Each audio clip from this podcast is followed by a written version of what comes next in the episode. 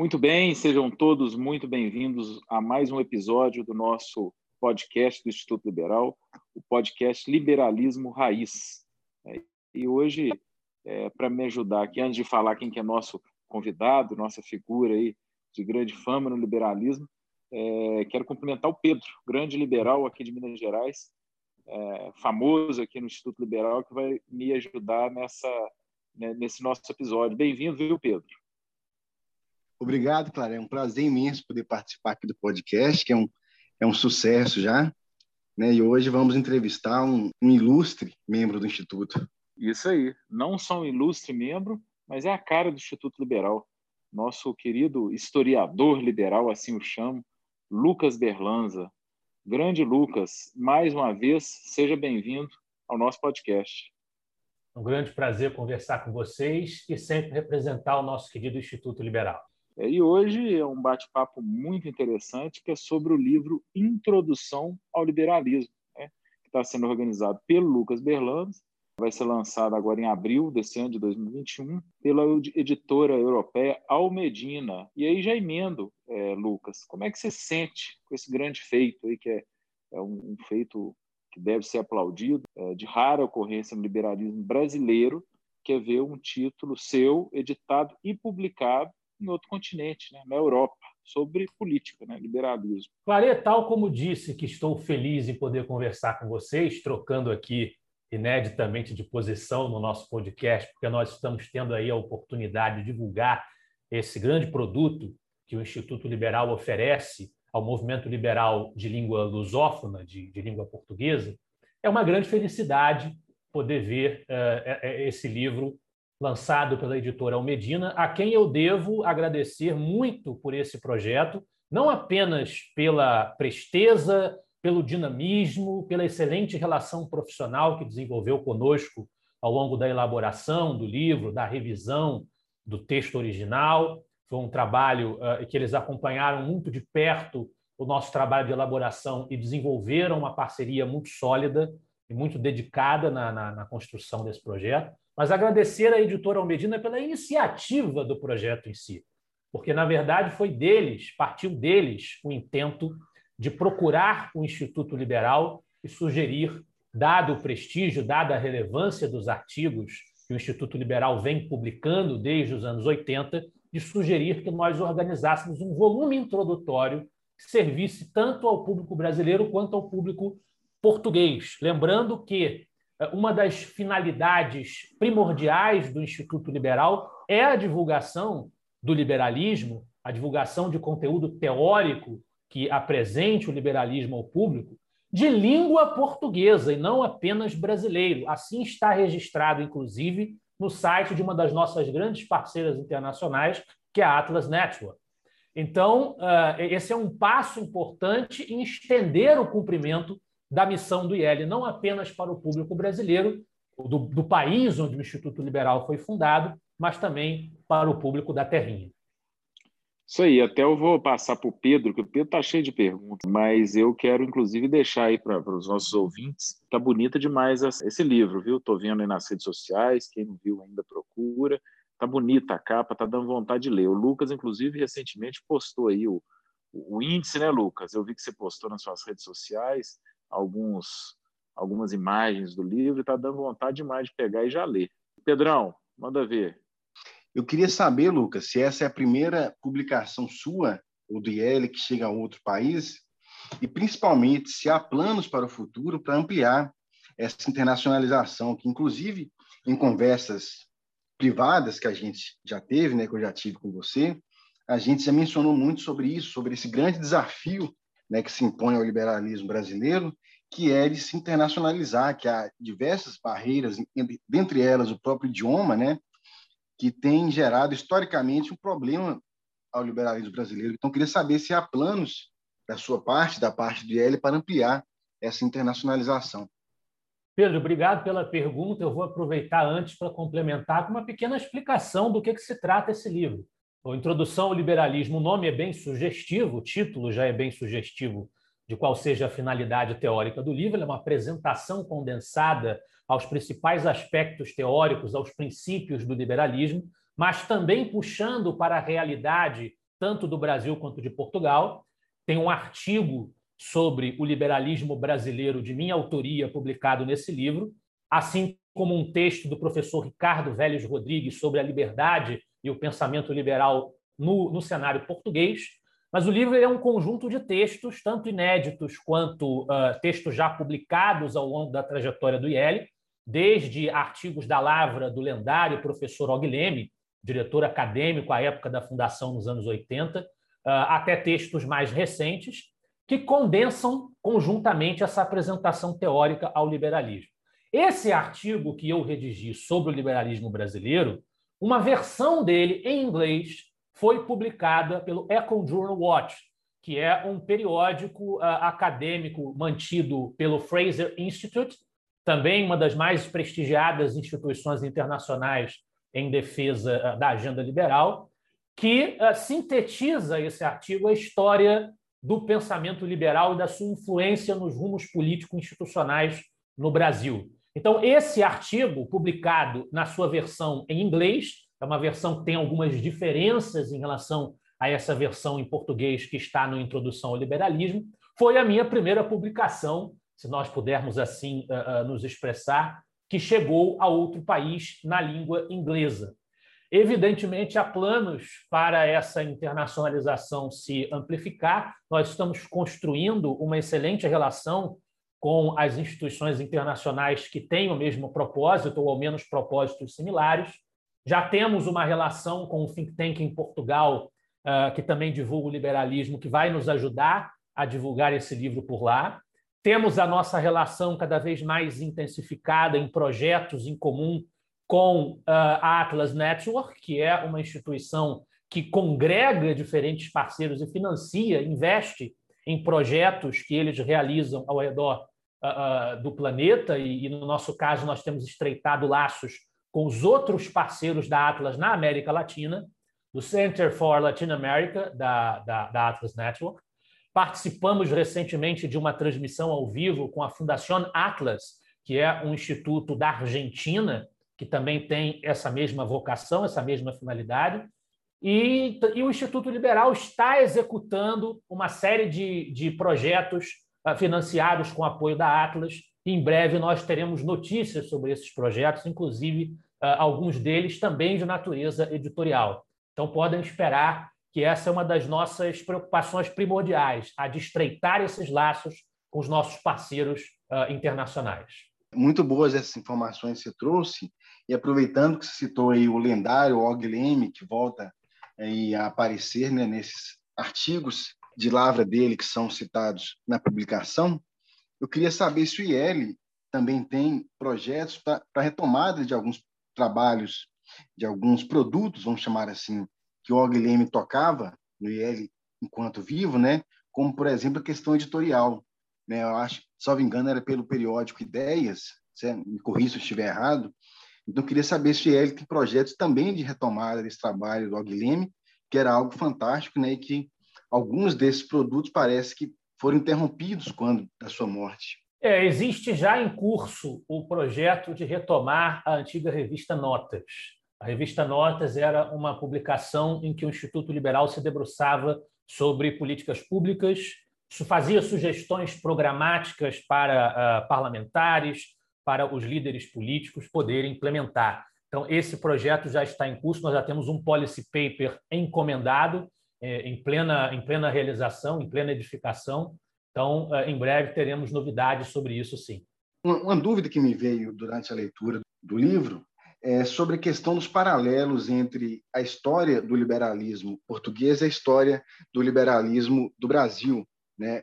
Sabidamente, né, o Roberto Campos talvez tenha sido o que mais fez fama ao traçar esses paralelos né, entre uma suposta, uma suposta é, herança que o Brasil teria tido de Portugal em relação à herança dos, dos privilégios. Como você enxerga tudo isso? É, no livro Introdução ao Liberalismo, nós abordando a história do liberalismo brasileiro, não temos como fugir de traçar uma relação com o cenário português desde o princípio, uma vez que o Brasil, como, como nação, foi formado, a sua cultura política foi gestada numa síntese na qual os portugueses são um dos ingredientes centrais, senão o mais importante, e nós temos já no período joanino, no período do reinado de Dom João VI, é, e depois, ao longo do século XIX, essa influência vai se fazer sentir de maneira ainda mais significativa, a presença da figura de Silvestre Pinheiro Ferreira, que era português, ah, inclusive de nascença, e influenciou de forma decisiva a edificação do sistema representativo no Brasil durante o Império. Essa relação ela é longeva. Existe uma relação de similitude entre a tradição liberal brasileira e a portuguesa, tanto pelo ponto de vista dos problemas similares com que lidaram, afinal de contas, esse aspecto patrimonialista com que os liberais brasileiros se defrontam também está presente em Portugal. Não é uma questão de nós culparmos Portugal pelas nossas mazelas, mas existe essa semelhança. Ela vai se aprofundar com a sequência dos erros cometidos no Brasil, mas existe essa relação, existe essa parecença. Uh, mas nós temos também uma semelhança teórica entre os liberais brasileiros e os liberais portugueses, principalmente do ponto de vista da tensão conservadora que existe uh, em certos segmentos desses liberalismos, que aparece também em Portugal, por exemplo, no caso de Alexandre Herculano, que é um grande liberal lusitano, que está abordado no capítulo escrito pelo professor Ricardo Vélez nesse livro Introdução ao Liberalismo que nós estamos lançando. Mais adiante, também, sob esse ponto de vista dos problemas, a gente tem uma inspiração forte na Constituição ah, brasileira de 1988, na Constituição portuguesa lá dos anos 70 da Revolução dos Cravos, acentuando aí o seu caráter dirigista, que vai ser tão criticado por liberais como o nosso Roberto Campos. Então, sem dúvida, essas relações existem e é oportuno que nós conheçamos um pouco mais uns a respeito dos outros, tanto liberais brasileiros sobre Portugal, quanto os liberais portugueses sobre o Brasil. E essa é uma das contribuições, pelo menos à guisa de introdução, que esse livro, Introdução ao Liberalismo, pode oferecer. É, esse é o terceiro livro da sua lavra né, sobre história do liberalismo. Né? Há outros projetos com o mesmo tema em que você já esteja trabalhando e você pode adiantar algo sobre isso?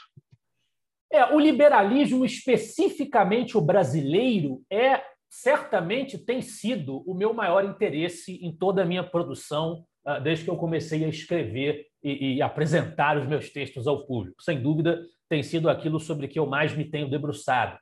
E isso você verifica desde o meu primeiro livro, que foi o Guia Bibliográfico da Nova Direita, e vai ter, eu já, já anuncio um projeto com o mesmo tema, né, que é, é o relançamento do mesmo livro, mas de forma estendida.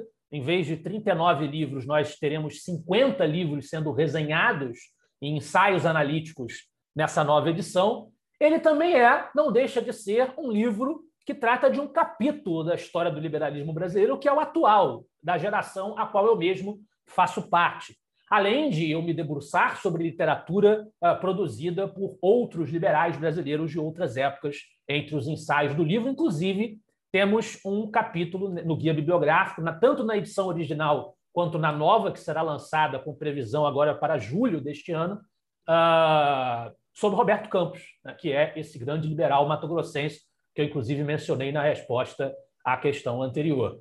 Lacerda, a virtude da polêmica, meu segundo livro, também trata de um capítulo importante da história liberal brasileira, que é o UDN. É o período uh, da Guerra Fria, o período pós-Guerra Mundial, pós-ditadura Vargas, quando os liberais, e, principalmente, se organizam dentro desse partido, que é a União Democrática Nacional, e temos essa grande liderança que foi o Carlos Lacerda.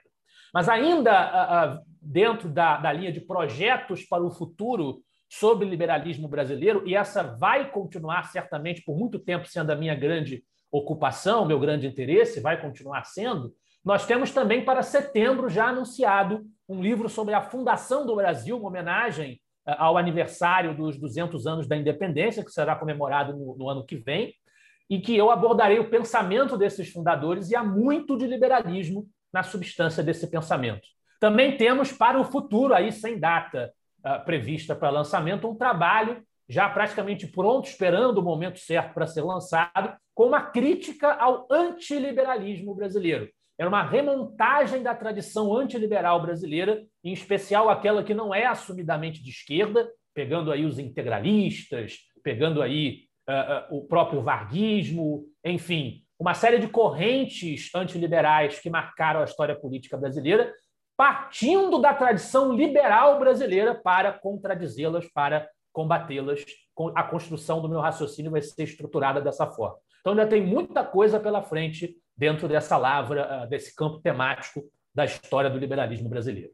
Interessante, Lucas. E, inclusive, entrando aí já na prática, né, fazendo essa ligação do livro Introdução ao Liberalismo com a nossa prática aqui no Brasil, desde lá da redemocratização, nós tivemos dois presidentes que foram eleitos, pelo menos foram eleitos, com discurso liberal, né, com discurso é, assumidamente liberal.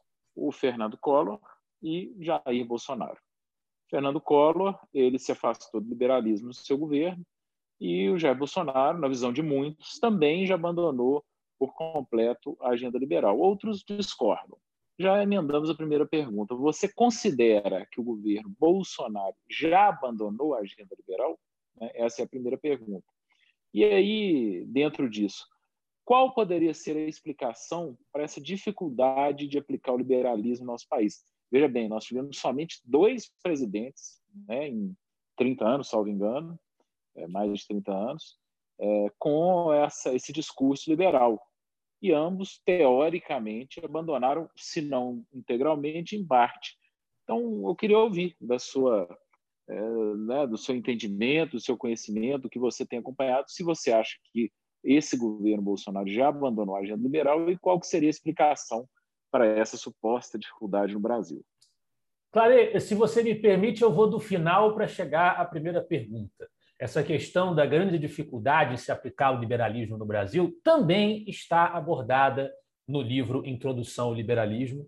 Nesse artigo que eu escrevi sobre o liberalismo no Brasil, há uma sessão inicial em que eu discuto, com base em diversos intérpretes uh, da brasilidade, ensaístas que analisaram do ponto de vista sociológico e cultural, uh, o que é o Brasil, o que é ser brasileiro.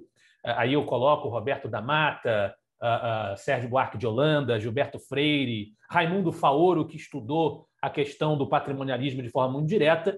Esses autores eles vão abordar essa edificação, essa, essa entronização na cultura política brasileira desse viés patrimonialista, que é um, um conceito de Max Weber, que faz alusão à confusão entre o público e o privado, à confusão entre as instituições do Estado e os interesses daqueles eh, que as ocupam, daqueles que se encastelam nessas instituições e delas se servem em vez de servir à nação, como um obstáculo a diversos aspectos do pensamento liberal ganharem corpo na sociedade brasileira, entre eles a impessoalidade da lei, que é um fator, um elemento nuclear do que significa a tradição liberal, não só no Brasil, como no mundo. Então, existe uma série de obstáculos culturais da nossa própria formação que antagonizam o liberalismo, antagonizam o esforço por enraizar a agenda liberal no Brasil. E existe também uma questão de uma falta de continuidade dos nossos partidos, da nossa lógica político-partidária, com a sucessão de rupturas políticas que nós tivemos, o que faz com que os liberais é, venham demonstrando uma grande incapacidade de organizar, se organizar como uma força política uh, uh, unívoca, uma força política mais coesa, que tenha um recado a dar de forma coesa, de forma organizada, e que possa propor as suas próprias candidaturas à presidência com sucesso ou com chances razoáveis de sucesso. O que nós temos visto, principalmente na história recente, são vinculações dos liberais a apostas populistas que abriram espaço para que esses liberais se abrigassem nas suas plataformas, como tentativa, esperança de conseguir, chegando lá, realizar alguma coisa. Não foi diferente com o senhor Jair Bolsonaro. Aí chegamos à primeira pergunta. Jair Bolsonaro nunca teve uma formação consistentemente liberal. A, a, a vida pública dele não é essa, ele sempre foi um líder uh, sindical dos militares, essa era a atuação dele como parlamentar, mas ele abriu esse espaço, os liberais embarcaram, uh, acreditando que essa era a melhor chance, em primeiro lugar, de derrotar o Partido dos Trabalhadores, que precisava mesmo ser derrotado, e, em segundo lugar, de chegando a Brasília tentar de lá fazer alguma coisa. E aí a gente tem que ter um profundo respeito pelos nossos amigos liberais que entraram no Ministério da Economia, que conseguiram fazer algumas reformas microeconômicas, conseguiram levar adiante alguns esforços, mas, na minha humilde opinião, a personalidade de Jair Bolsonaro e a sua intenção de se reeleger representam um grande obstáculo à consecução dos objetivos desses mesmos liberais que lá estão no seu governo. E hoje eh, isso tem mais atrapalhado do que beneficiado. Eu lamento ver o rumo que as coisas tomaram, eh, mas temos esperanças ainda de que eh, boas reformas sejam aprovadas, embora, repito, do meu ponto de vista, a personalidade do presidente tem mais atrapalhado do que ajudado nesse, nesse propósito. Muito bom. Lucas, vocês que estão ouvindo aí viram que ele não foge da pergunta. Lucas, então, agradecer, agradecer ao Pedro pela participação, agradecer muito por você falar um pouquinho desse livro, convidar todo mundo a acompanhar o lançamento dessa tão esperada obra, né? Essa obra que está sendo editada e publicada na Europa, do nosso amigo organizado aí pelo nosso amigo Lucas Berlanzi. Vou comprar o meu para começar a ler logo. Lucas, suas palavras finais aí para a gente fechar o nosso episódio de hoje. Eu agradeço a todos que nos apoiaram, agradeço aos articulistas que contribuíram para esse livro e convido todos aqueles que gostam do trabalho do Instituto Liberal a nos seguir nas redes sociais, consultar as opções de curso que nós oferecemos, assistir aos nossos vídeos e adquirir esse livro, lançamento de abril, lançamento deste mês, Introdução ao Liberalismo, pela editora Almedina. Isso mesmo. E só para fechar, né? algumas informações aí sobre essa introdução ao liberalismo, eu quero ler o nome dos autores. Estou autorizado, Lucas? Posso ler claro. o nome dos autores, os articulistas? Você quer falar quais são, Lucas? Ou eu posso ir lendo aqui? De repente você falar. falando, você, você tem uma voz mais de radialista, o pessoal vai gostar mais. Nossos autores são o professor Alex Pipkin, Bernardo Santoro, que foi presidente antes de mim do Instituto Liberal, Catarina Rocha Monte, Gabriel Wilhans, Guilherme Sintra, Iago Rebelo, Yanker Zimmer, João Luiz Mauad, Juliano Oliveira, Leonardo Correia, Luan Esperandio, este que vos fala, Lucas Berlanza, professor Aguileme, o saudoso professor Aguileme, de quem resgatamos quatro artigos para essa coletânea, Pedro Henrique Alves, professor Ricardo Vélez Rodrigues, Roberto Rachevski, Rodrigo Constantino e Vinícius Montgomery, com prefácio do deputado Marcel Van Hatten. Muito bem, isso aí. Vocês percebem que só tem fera. Obrigado a todos que nos ouviram. Comprem um livro e até o próximo episódio. Muito obrigado a todos.